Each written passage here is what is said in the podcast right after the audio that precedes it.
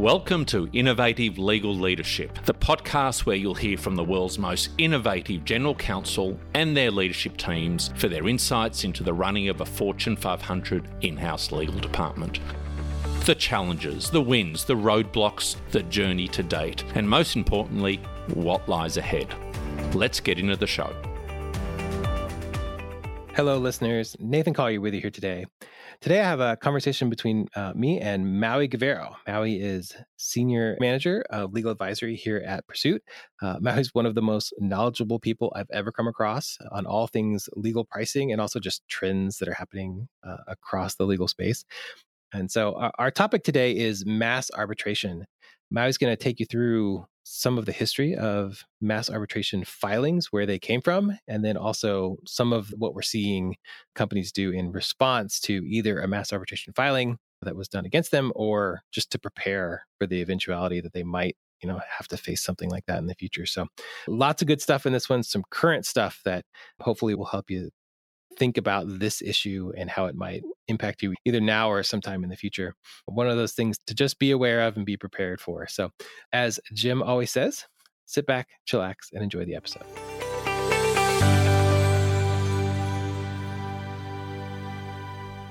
Hey Maui, so so we're going to talk about mass arbitration today. That's um, right. First things first, what is mass arbitration? Yeah, mass arbitration is actually something that is fairly recent in the realm of the legal world. It arose from as an alternative to large class action lawsuits essentially it actually came from the company side or the corporate side where they started to develop these arbitration clauses in all of their contracts right essentially the companies were saying that hey you guys should go through an arbitration process before actually suing us. Well, fairly recently, you know, with the advent of technology, easier access to information, some law firms actually saw this as a loophole to put financial and just sheer volume pressure on these companies.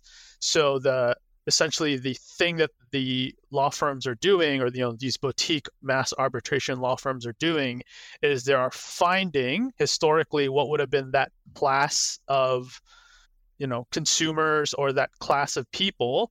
And instead of doing a class action lawsuit they will file a high volume of mass arbitration uh, of arbitrations against the company.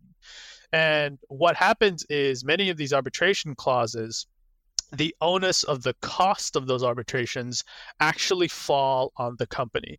So, right off the bat, for example, you can imagine if a company were to file, you know, you know 30,000 25,000 arbitrations the cost of that filing fee the case management fee the arbiter fee all of that gets put onto the company so millions and millions of dollars immediately without even actually having to make a decision, right? There, there hasn't even been a recovery or any decisions made from the arbitration, and the company is already having to pay millions of dollars just to facilitate the arbitration process. There's actually even I know a lot of law firms out there. There's actually even a lot of companies out there like Fairshake who built a business around really compiling and amassing a big group of people to file these mass arbitrations against corporations.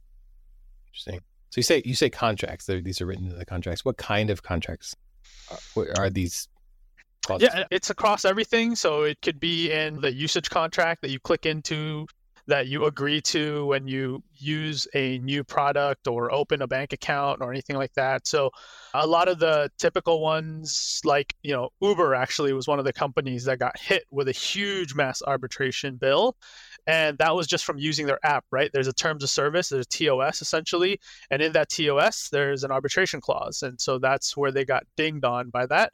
And I think Uber's cost was, you know, 91 million dollars from mass arbitration filing. So again, yeah, no fault yet, nothing yet for them. You know, no recoveries being talked about. That was just the arbitration cost or the arbitration fee from the arbitration forum that they used. So I use Uber. I sign up. I click the little box that says agree to terms and conditions. Inside of that long thing that 99% of people don't read, there's a thing that says like you can't sue us I mean, you can, but first you have to go through this arbitration process. Exactly. But in there, Uber has written like the arbitration process, you know, laid it out.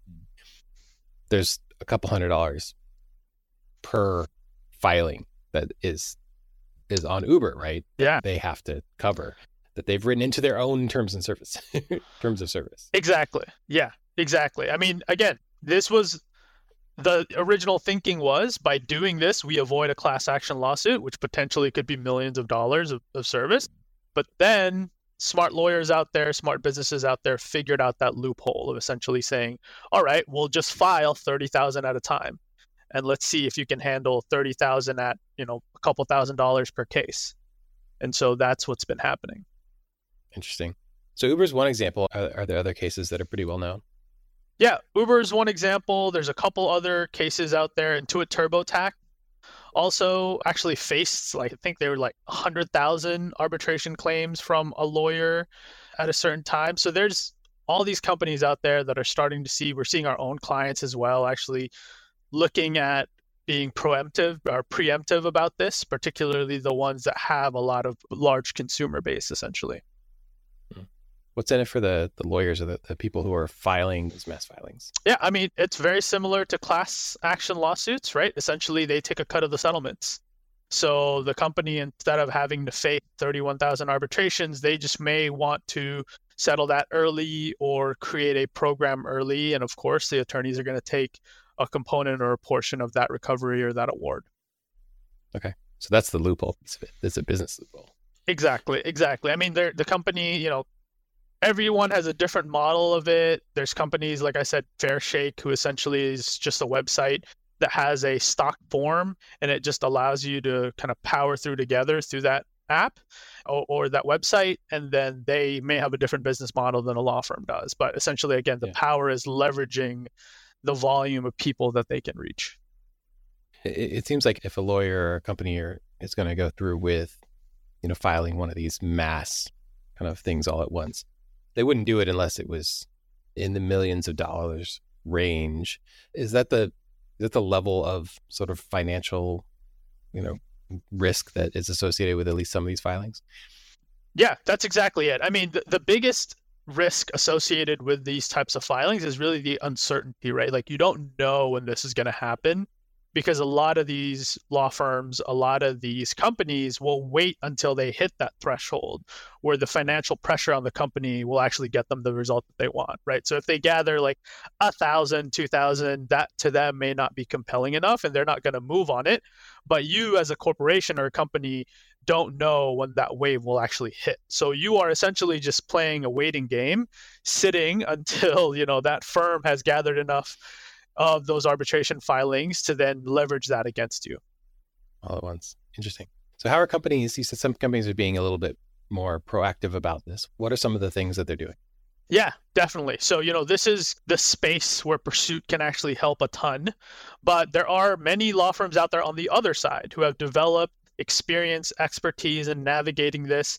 They have relationships with the arbitration forums that many of these companies use they know the firms, you know, the typical firms that are suing. So uh, on the other side of this, and they develop those techniques. But you as a company, you need to understand a couple of different things and how to you know who and how to engage that's best for your exact corporation right or your exact company or your exact use case or whatever the context behind how you're using those arbitration clauses essentially so you know you can kind of break it down into three steps of what a lot of these companies are doing is one is you need to do a really good internal assessment, right? Like where is the exposure actually at? Do we have arbitration clauses or, you know, informal resolution options in any of our contracts or terms of service with anybody how are we allocating the cost of that right? So if we're not the ones actually taking on the cost and there's a little buy-in from the people that are filing the arbitration then you may be less likely of a risk.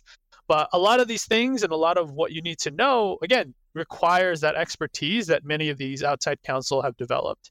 Another thing really is to do an external assessment, right? Like what's been happening in the market. Many law firms and many corporations are now starting to test different approaches of how to handle these mass arbitrations. So they may do like a test case, right? Like test sample of 10 cases. How does that go? And then just agreeing to apply that 10 to the rest of them. And so there doesn't necessarily have to be this many filings. But again, the ones that are on the cutting edge of that are the companies that are doing that work and the law firms that are doing that work. So you really need a good way to identify those things. And then the last thing is just the cost implication, right? For maybe larger companies with bigger departments that can handle this internally, that may just be ideal for them. But you also need to understand what is the external cost of engaging outside counsel. Uh, without having that benchmark understanding, you don't really have the full set of information to know if you should take this on internally or if it's just more cost efficient, more effective to leverage outside counsel. So, a lot of that information you really need to get through kind of a transparent, open process where you're looking out, seeing into the market and saying, you know, who has the expertise, at what cost is that expertise coming, and then understanding how you can digest that internally with your teams that can be done using whatever process, but we've seen some of PERSUIT's clients using the PERSUIT sort of process to do that. Exactly. And they've been very successful, right? Because again, they identify, you know, who has the expertise, who has the experience, who actually uses the particular arbitration forum that you may use because there's a couple different ones out there and each one has different rules and each one have different things that they've now issued since regarding mass arbitrations. Some of these companies also and some of these law firms have developed really good systems that may integrate well with how you're using the mass uh, you know, arbitration clauses and alternative dispute resolution clauses versus others. So it really is a matter of doing that due diligence, but you know, being able to leverage a way to do it that is efficient and effective for you. Awesome. What's one or two things that like if somebody's listening to this and they're like, well, shoot, I got to go look at this. Yeah. You're like, what's the takeaway from this, in your opinion? Yeah, I think the takeaway for for this, in my opinion, is really understanding what your exposure is. I mean, that's the first thing that a lot of corporations need to look at is, hey, do we actually have exposure to this risk? And then two, doing a little bit more research about what that exposure actually means for you and what that exposure has meant in the industry overall. So there's a lot of stuff out there that are publicly available and easy to access. A lot of law firms actually have a ton of good content around mass arbitration, essentially talking about, you know, the latest and greatest about defense strategies and what's happening at the courts and at these arbitration forums. So it's really getting to know that and then getting to know yourself internally before going out and finding solutions for it. Awesome. Awesome. Thanks, Matt. This is a good one. I think this one's happening now in the market. It'll be interesting to watch sort of how the, these cases proceed in the various, you know, situations and jurisdictions. But uh, yep. but have a plan is what I hear you saying. Like, exactly. Have a plan. Know one... yourself. know yourself. Yeah, yeah. Don't let this one take you by surprise. Thanks, Matt. I appreciate it. Thank you, listeners, for tuning into the show. For more, please subscribe to the show in your favourite podcast player. If you or someone you know would make a great guest on the show, please connect with me Jim, the host of the show, via email jim at persuit, P-E-R-S-U-I-T dot com. We'd love to hear from you.